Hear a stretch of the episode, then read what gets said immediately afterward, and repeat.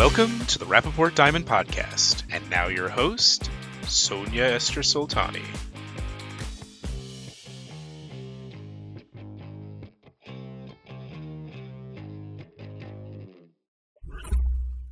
Welcome to this new episode of the Rapaport Diamond Podcast. Today we'll discuss the Vegas shows, what's happening to diamond prices, and the gemstones sold at the recent magnificent auctions that made the headlines and been very much talked about.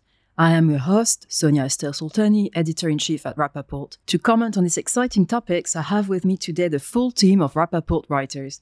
We have Leah Meirovich, senior news writer. Hey, nice to be here. Joshua Friedman, our news editor, Nice to be here, Sonia. and Avi Krawitz, our senior analyst. Hello, Sonia. Hello, Leah, Joshua. Great to be here. So we're recording this podcast today in the studio all together. It's getting a little bit emotional. It's a bit of a bittersweet atmosphere for us because today is actually Avi's last day as a full-time employee at Rapaport after 16 years. We'll miss you, Avi, as a friend, as a colleague. Well, we'll still be friends, Sonia. Of course, of course we will. And Avi has had a stellar career at Rapaport. He's been covering the diamond industry in print, in podcast, on webinars, live presentations at conferences all over the world. He's such a well-known figure in the industry and uh, he's going to pursue new adventures. We're really excited to follow that from afar and close as well, obviously. And stay tuned with us until the end of this episode because we'll have an interview with Avi. You might know him already. You might have met him at events. He might have spoken to you, but do you really know the real Avi Krawitz? Do I know the real Avi Krawitz? We'll find out. So stay with us. Try not to get too emotional today. And talking about Avi Krawitz, big epic ride. How was Vegas? yeah, it's been a it's been a bit of a whirlwind few weeks. I spent quite a few days in Vegas. I was there before the show for a few days for some reason. That's my lack of uh, efficient planning. Um, and then, of course, during the show as well. And it's been a while since I've been at the Vegas show. I missed last year's events, and it was just so nice to be there. And so there was such a great atmosphere and energy about the shows. That's my first takeaway from being in Las Vegas this year. But across the JCK show, of course, couture, the antique shows, and luxury as well, which luxury was a very good show. It was just a very positive energy. And, and I guess that's the reason they have it in Vegas, because you can't be not in a good mood in Vegas unless you stay a little too long. Then you start to get a bit itchy, as I found out.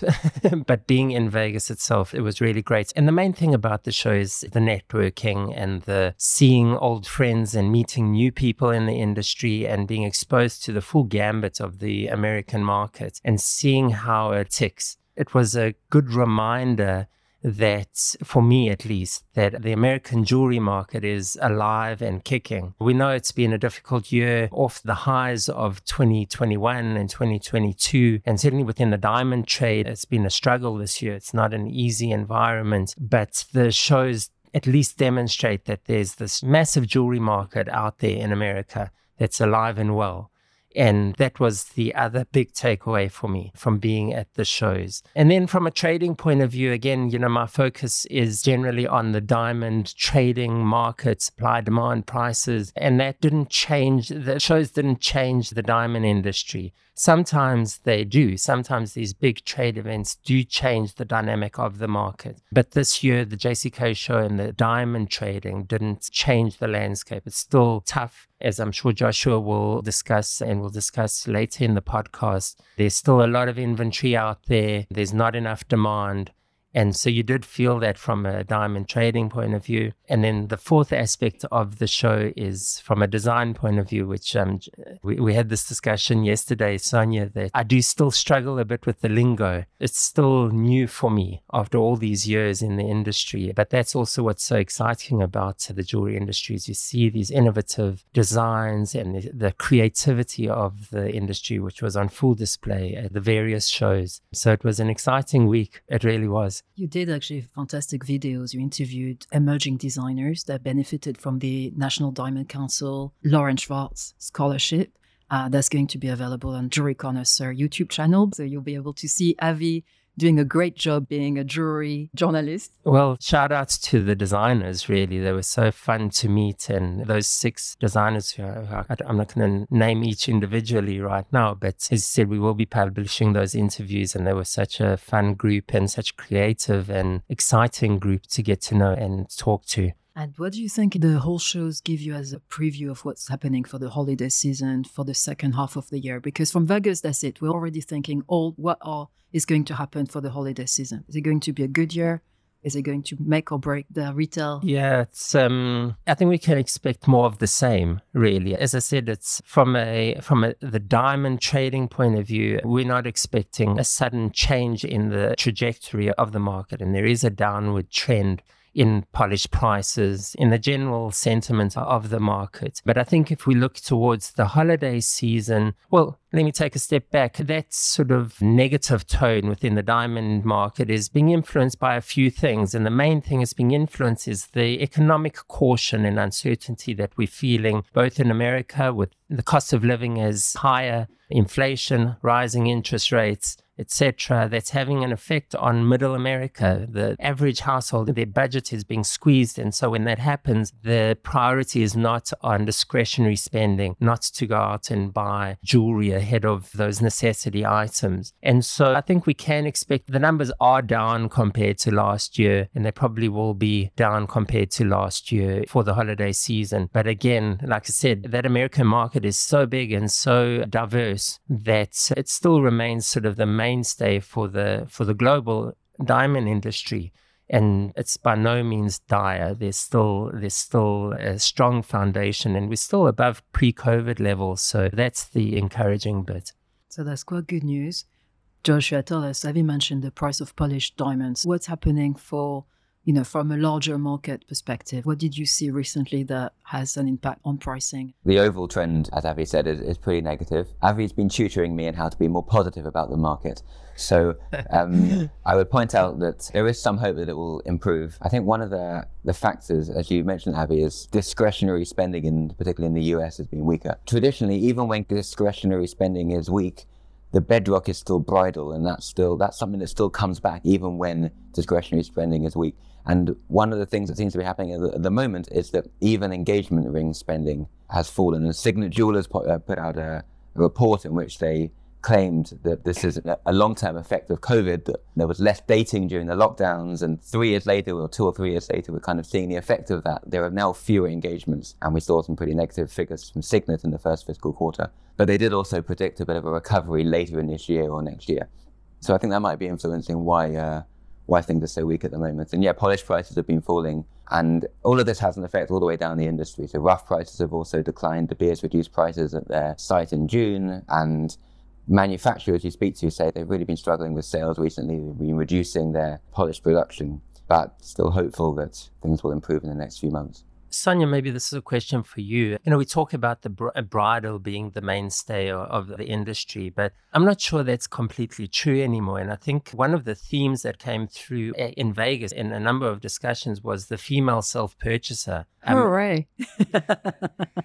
absolutely, that that's really been the driver of growth in the last few years, and and I'm just wondering if that might be a a bit of a lifeline for the industry in a negative market that there is that sort of sense of rewarding oneself with you know buying jewelry and by the way there's a, growing trend of men's jewelry as well that um, men are buying jewelry for themselves also and so i'm just questioning whether I mean, of course, bridal is such a is a big part of the industry, but I'm not sure if it's that bedrock that's really driving the industry as it used to.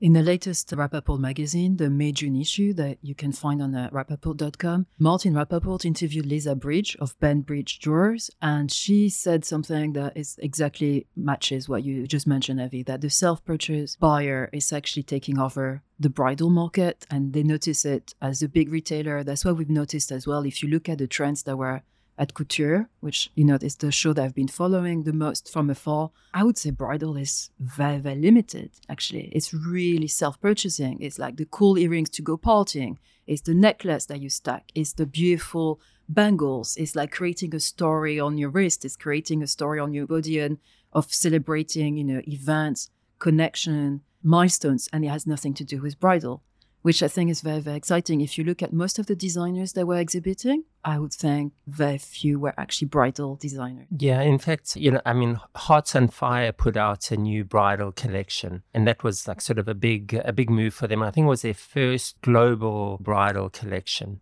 meaning that they they're not sort of curating their collections for each individual market, which is kind of interesting. But apart from that, the emphasis at the show, as you mentioned, you know, when you walk the floors of couture and of luxury, it's more about fashion and creative design than specifically bridal which is good for the industry. It's, good news. So, Joshua, I'm also going to take a page from your book. Usually, I'm the one who maybe is over optimistic.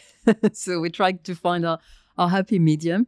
But there was some really good news. This one I can't lie from the magnificent auction sales in New York recently. Leah, tell us there were some quite phenomenal stones there. There actually were, and it's a good thing because in the fall auctions last year, there really wasn't a whole lot of big items to talk about, and people were really looking forward to the spring auctions bringing a lot more into play. Hong Kong was okay, Geneva was much better, but New York really had a lot to show. In Christie's Magnificent Jewels auction, which was on June 7th, their top seller was the piece of light diamond, which is a pear brilliant cut 126.76 carat D color internally flawless diamond that used to belong to the Zale family. And that diamond actually part of its what it sold for which was 13.6 million went to benefit charities and it was sold without reserve so it made a really nice price but i think really the big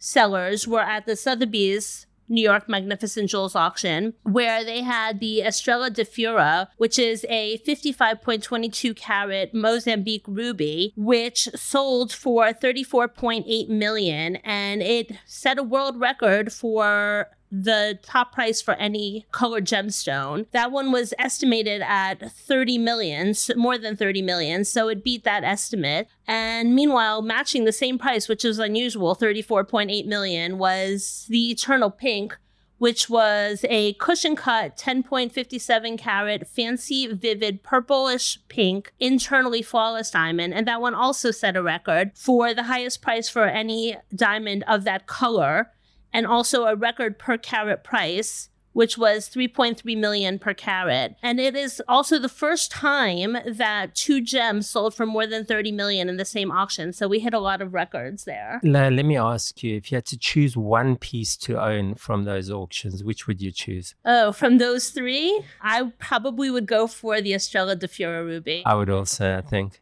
I thought it was uh, such a rich color, beautiful. It's gorgeous, yeah. And pink's not my color. So now Joshua and I, we have to fight over the pink one because that's the one I would like to take home personally. Okay, I, I will take the gavel actually. I thought you were going to go for the white diamond, at least the Zell diamond. I went to charity. Um, it was a good season. It was also a good season in Geneva. You know, we mentioned in a previous episode the big sale, the Horten, Heidi Horten sale did very, very well in spite of the controversy or maybe because of the controversy. And interestingly, actually, Leah, as you know, the new Estrella de Fura is now more expensive than the Sunrise Ruby. Am I correct? It is indeed. Actually, I think the Sunrise Ruby sold for 32.6 million and this one was 34.8. It set a new record. I must say, looking at it, it's totally worth it. It is a beautiful gem. If you haven't looked at it, please read our story on Rapaport.com. There is a nice big picture in the top. You will really love it. Lovely. Thank you so much, Leah. Thanks, Joshua. Now we have a victim also known as a guest called Avi Krawitz, who's not here now anymore, almost as our senior analyst, but as our dear friend. Uh, who's going to carry on contributing to the Rapaport research report. You'll see his byline in a magazine as well. And I'm sure we'll do other other projects as the the years go by. And of course, follow him on all the social media platforms that you can find him LinkedIn, Instagram. So, for the second half of this podcast, we're just going to ask Avi questions. It's going to be quick fire, and Leah will start asking Avi a question. He doesn't know the questions we're going to ask him. And Avi, please keep your answers quick and fiery. I'll reserve the right to to not answer the questions as well. How about that? Oh, you're not allowed. That's not part of that. Imagine if our guest said that to us. Don't set a precedent. So I have so many questions, but I think I'm limited here. So Avi, I want to know In all of your 16 years, what was your favorite topic that you covered during your time with Rapaport?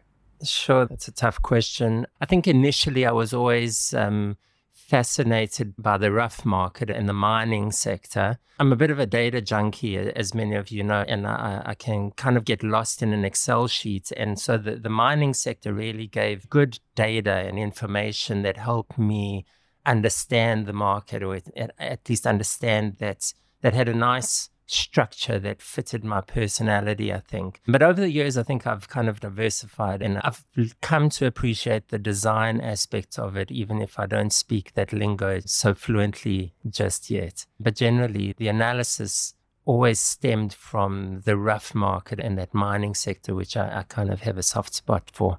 If you could write any story, there's no problem of access, money, time which story would you write about this industry? Uh, the industry is so so blessed with content, and the older I get and the little wiser I get, I think the people in the industry have the stories to tell, and I think that's what's not explored enough.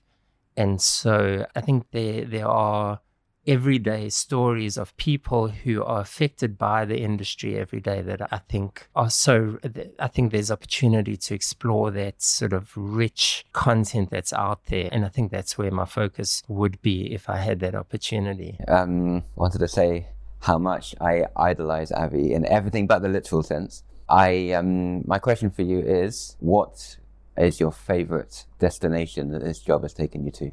It's been a real blessing that I, have had the opportunity to travel with the industry and, you know, with the company for the industry. You know, Vegas was always a fun destination for me to, to go to. But I think, you know, Southern Africa is sort of my home. You know, it's where I grew up. And so when I would go to Southern Africa and meet the industry there, it was always a bit more personal than other destinations. But I think my favorite destination that I've got to, that I've been exposed to and got to know has been India. And I look forward to exploring India as a country and as a culture on a broader scale. That's something that I, I haven't done yet. It's always been very industry specific, but there's again, there's so much to, there's so much color and richness there that I find just walking the streets that I always found um, just so fascinating and um, um, always loved visiting India and I would come home exhausted needing a vacation. It's definitely a destination that I um, that I look forward to exploring more of. So, Avi, is there any story that's come in over the last 16 years that completely shocked you? Wow. There have been a few that we've, as a team, had a good laugh about. I don't know if I want to mention any of them. It's a family show, this. Tell you, I, th- I, think, you know, the, the latest round, you know, to look at it on a more serious market related with the Russia Ukraine war and the impact and having Alrosa, which is such an important producer, and that we've developed relationships with the people in Alrosa, and to have they have Russian goods off the market. I remember, you know, I, th- I, think it was a few years back during the Crimea War, there was an initial um, sort of tension between Russia and Ukraine, and there was a hint that Alrosa would be sanctioned. And I thought to myself, wow, that's radical. That's completely, how could that happen? And it didn't happen at the time. And then now that it has happened, I think it's really something that's, uh, the, it's not that it's shocking, it's just really shocked the market to an extent that I don't think we all have fully understood yet. And so I would rank that somewhere along, you know, among those stories. But the kind of the beauty of this industry and the job that we do, when I tell people that I'm a journalist covering the diamond industry, they always look at me and immediately ask the question, like, wow, do you have what to write every day? Are you busy? And I say to them, you have no idea the scope of the diamond industry and the diversity of topic that we cover. And that's very special. It's such a unique and fun industry to cover. It's, uh, you know, I think we can really be, you know, count ourselves lucky in that sense. Am I keeping it brief enough? Not really, but that's okay. You, you, you're okay not playing by the rules today, Avi. Actually, on this note, it's, um, I wanted to ask you, have you ever been disappointed in the industry in these 16 years? Because I know your passion. I think we all feel it. We all know it. People who've been listening to you for years know it and know you. But has there has been one moment where you've been disappointed? Wow, you journalists really ask the tough questions, right? Again, referring back to the Russia crisis a year, just over a year ago, the industry was I think, a little slow in responding. It's difficult to say if I was disappointed in the industry at any point. It's an industry that's faced reputational risk for so long. And so I always felt that, you know, being within the trade and covering it and seeing, sort of being, in a way, part of the discussion that takes place to deal with these reputational issues, you kind of feel that you want to tell people that the industry is trying, that it's that that there is efforts to deal with these issues. And so there's always more that can be done. I also don't want to say no, I've never been disappointed in the industry because I'm also I'm a journalist and I try my best to look at it from an objective point of view. But it's a tough question to answer in terms of specifics. I think the industry can be overly cautious in dealing with those issues. And so maybe there is some risk taking to take it a little to the, the harder line in preventing those reputational things. I will say this I think, you know, I, I, have had the pleasure or challenge of attending a Kimberley process meeting or two. And that is a frustrating experience. And I think that lack of progress in the Kimberley process, which for a long time was a poster child for the industry's dealing with these conflict diamond human rights issues or whatever, that has, I think, overall, you know, it's a frustrating process that's lost its relevancy and maybe that's that is disappointing. It's a classic question but there's a reason why it's a classic question. If you could go back 16 years and give yourself give your 16 years younger self some advice what would it be? I guess this is my little message to my beloved colleagues that if you have the opportunity to engage with the industry in person, you should take that opportunity as much as possible because that's where the that's where the life is. It's very easy to get stuck behind our laptops, behind our screens, and sort of work through the news that comes in. But when you get a chance to meet the people and see the product and, and enjoy the dynamic of the industry, it's just, it's a drug. It just gives you a new lease on life. So if if I had to, I would say that if I had to go back 16 years and give myself that advice, I would definitely say just maybe don't take it so seriously and enjoy the wonderful things that the job has to offer. I'm quite enjoying this uh, interviewing thing with Avi. It's a good guest. We might have you back on the podcast. keep your diary. I know your diary is going to be busy, but just keep a slot for I'll, us. I'll check my diary. so, aside from some well deserved sleep, what is the first thing that you're going to do in your new life? So I'm planning to travel. I'm going to be spending quite a bit of time in South Africa. Um, my family is there. I'm pining for my family, and I'm looking forward to seeing to seeing them. So I'm going to be spending a few months in South Africa, in Southern Africa, and traveling around a bit. And I'll still be as I sort of lay the foundation for my freelance work and various other projects that I'm hoping to embark on. And um, you will hear about them soon. So stay posted. But my initial move will be to spend a few months abroad back in SA. Sounds nice. I'm expecting a bunch of pictures, please. Follow me on Instagram, Leah. Follow me on Instagram. I'm asking the last question for me. Are you planning to be on TikTok? Well, I actually am on TikTok. I've been posting our market comment videos when I remember to on TikTok. And so I'm trying to figure out how much I've still got to learn on social media. The added benefits of TikTok over Instagram Reels. And maybe that's a whole other discussion that some other podcast guests can explain. But I am I am there and I enjoy video. I enjoy I've come to enjoy the presentation elements of the job let's say. And that's again a skill set that I was lucky enough to learn at Rapaport. And, and so that's that is something that I enjoy doing. And we'll see if uh, TikTok's the the outlet for it for me. So I have to add LinkedIn, Instagram, TikTok to follow Avi Krawitz. And Joshua is going to get the last question. What can you remember about your first day at Rapaport? Well, it's kind of come full circle because my first day at Rapaport, I was working at home actually. I was living in Jerusalem. Um, Rapaport didn't have an office in Jerusalem except Martin's house. And I was also working with an editor, Jeff Miller. Shout out to him if he's listening. He was in New York, so there was this sort of time difference. But I do remember very clearly my interview at Rapaport and meeting Martin for the first time. I think his two sons were there and a few others who were working in his team. And he had just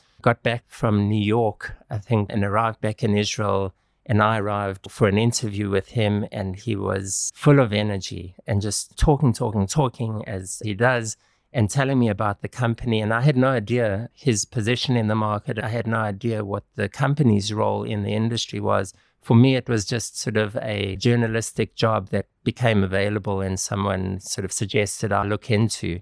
And Martin started talking about the industry and he was a bit jet lagged and he sort of nodded off and fell asleep once or twice during the interview, but woke up and continued where he left off, explaining what's going on. And, and I was, I remember a little taken back thinking, wow, this is a company that's kind of eccentric and interesting. And it's an industry that's eccentric and interesting. And so maybe I might be a good fit for it. And I think that gut feel was correct. I um, I love the industry. I love our company. I feel very blessed to have worked for Rapaport for so long. And I'm going to continue to contribute, as Sonia mentioned, you know, on a freelance basis. But I do, you know, it was a very personal decision that I needed to make to spice things up in my own eccentric life. And so that's the idea. I'm looking forward to continuing my journey in a different, a little bit of a different path, but maintaining that strong relationship that, that we all have. I've loved working with each of you, really, and also those who preceded you. I, was always kind of the old man in the group over here, but um, it's really been such a wild journey and so blessed to have had it. So thank you all for being so wonderful. Thank you so much, Avi. I think that was a fantastic interview. We all enjoyed it. We all enjoy working with you. Thanks, Leah and Joshua, for your insights on this podcast. And if you've been listening to this podcast for a while, please don't worry. Avi is leaving us, but this podcast will carry on every other week, hosted by either Joshua, Leah, or me, or we'll have other hosts as well, obviously, other guests. Avi was a great one, but we'll have other people from the industry that we love quizzing and learning from. Subscribe to this podcast on all the good platforms that you know, always on user on rapaport.com. And that's my shameless plugging as Avi would say, for our products. But carry on, please, joining us to learn more about this industry that Avi describes so well as an eccentric and interesting industry. Thanks, Leah, for joining us today. Thanks for having me. And Avi, you'll be very much missed on the team. Thank you, Leah. Thank you, Joshua. Thank you, Sonia. Thank you, Leah. And thank you, Avi. We'll greatly miss you. And you are a great interview. Thank you. I've, thank you. You're a great interviewer, Joshua. And thank you so much, Avi Krawitz. You know we love you so much and we'll miss you a lot. Absolutely. Thank you all. Appreciate it.